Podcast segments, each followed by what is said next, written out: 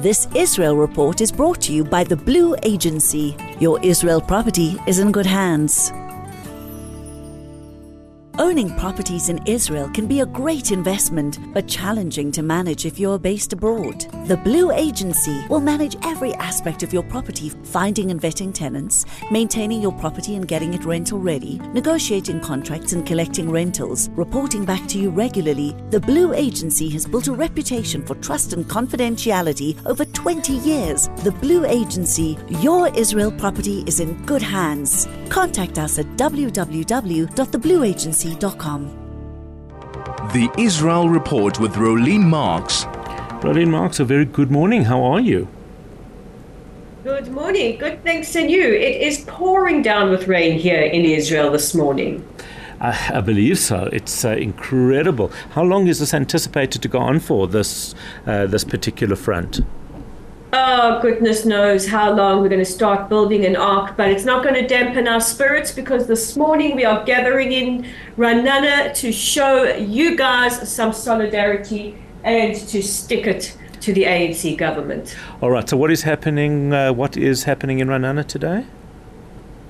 There will be a protest in Ra'anana this morning with uh, a variety of speakers, including yours truly. We are gathering mostly um, ex-South Africans living in Israel to express our solidarity with the community in South Africa, because, guys, we want to know, you to know that as much as you stand with us, we stand with you, and also to, to tell the uh, A N C government that we highly, highly object to their growing hostility against the State of Israel. Yeah, and uh, it, it's obviously something that has impacted Israel quite quite uh, ex- uh, extensively, given the fact that South Africa isn't just raising its voice, but has in fact taken Israel to the International Court of Justice. So on, on, on that note, I found it yeah, I found it quite interesting that there is a hostage deal on the table, and we'll talk about that. Israel has agreed to it, it would seem, um, brokered by uh, Qatar, France, Egypt. Uh, it's now sitting with Hamas. What happens if Hamas don't agree to it? How does that impact any international court ruling? Well, I'm glad you asked that question, because uh, one of the criteria in the court ruling was the immediate and unconditional release of the hostages, the hostages which the South African team, uh, along with the other victims of the seventh of October, neglected to to mention. And, and a passing mention is not acknowledgement, uh, uh, just uh, in case anybody is wondering. So South Africa, and, and this is the recommendation of Justice Justice Julia Sebutinde from Uganda, uh, the justice who basically disagreed with all of the court's uh, uh, rulings, except for the important issues like the release of the hostages.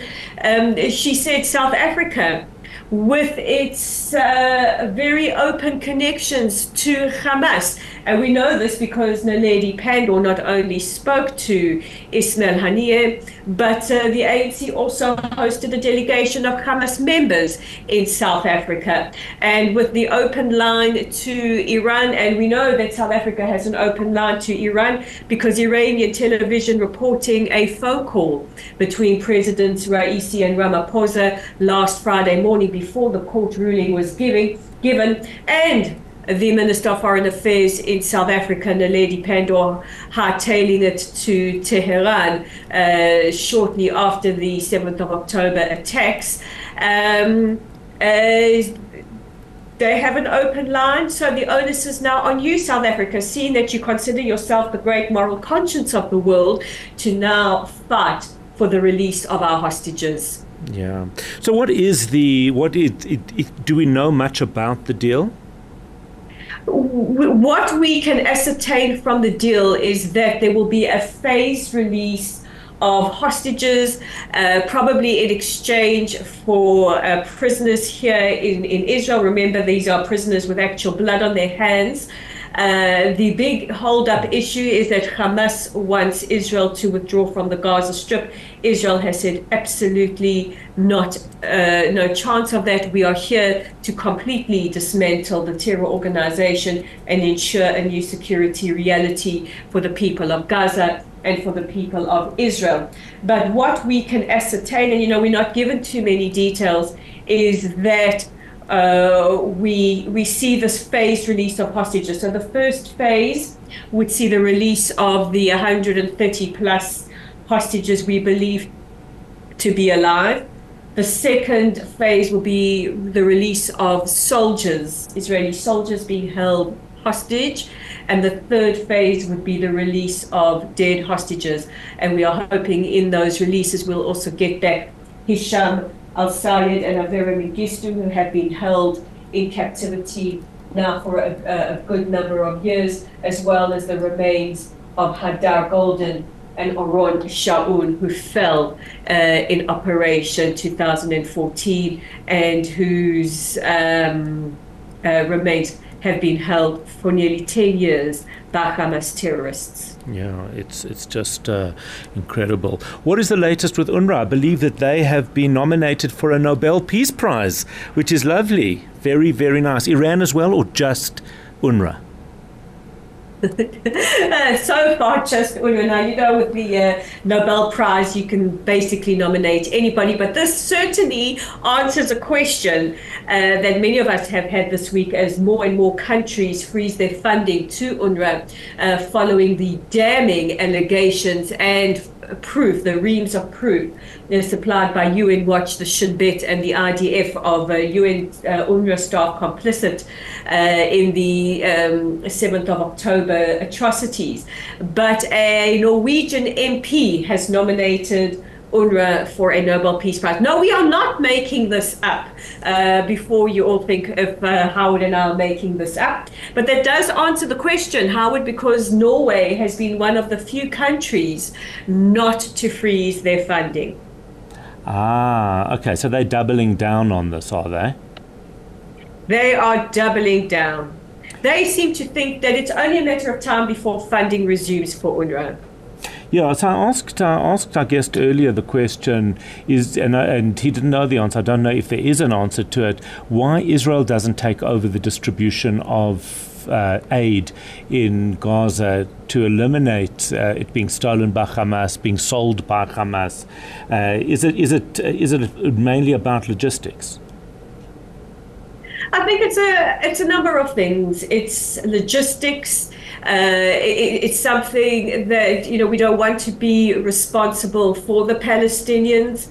Uh, there are other agencies operating in the Gaza Strip that can be uh, responsible for that. Israel's only, uh, uh, Israel's only, uh, what's the word I'm looking for, uh, requirement under international law is that we don't hinder aid going into the Gaza Strip, which of course we're not. And I think, you know, Israel right now in the Gaza Strip uh, is focused on eradicating Hamas and ensuring as few civilian casualties as possible.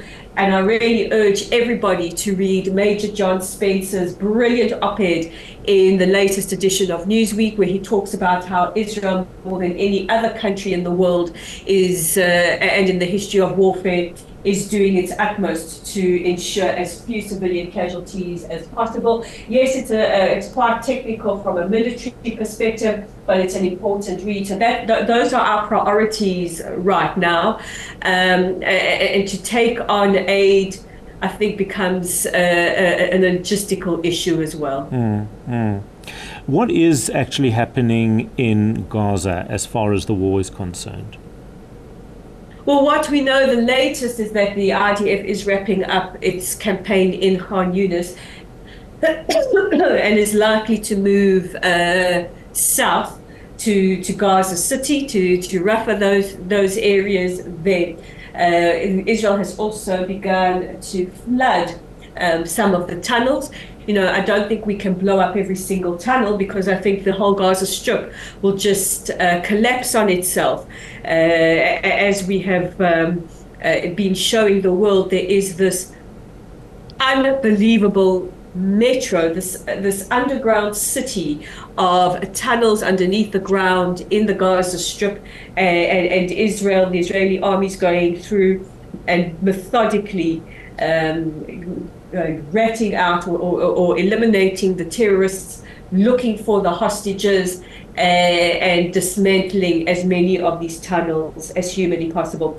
What really staggers me, Howard, is how much it costs to build those tunnels. They are very, very, very well built, very sophisticated. They've got air conditioners, some of them have got elevators, ladders, railway tracks. I mean, if you consider the amount of money, your money, your tax money, other people's tax money that has gone towards giving aid to the Palestinians, and that it has not been given to uplifting the lives of ordinary Palestinians who deserve it, but rather building these tunnels. And as uh, Abu Mazouk said on television, not for the civilians. They're not our problem. They're the problem of the United Nations.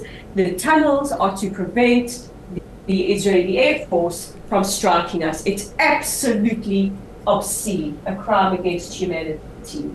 Yeah, it, it, it really is. In terms of the north, how has it been over the last few days there?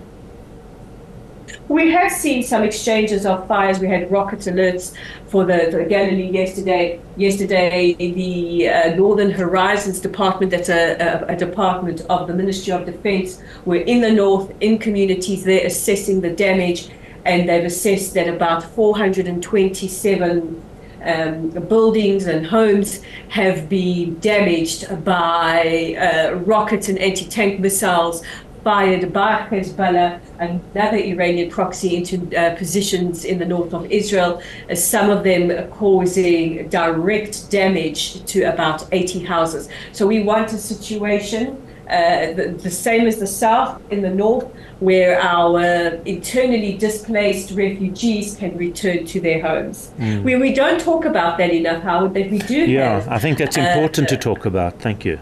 Yeah, that, that, that we do have hundreds of thousands of Israelis that are internal refugees in this country at the moment. It's, it, it's amazing. And has anybody returned? It's funny that you should, uh, you should answer that. We do have... Uh, some people saying they want to return, and they'll they'll they'll take uh, whatever risks come.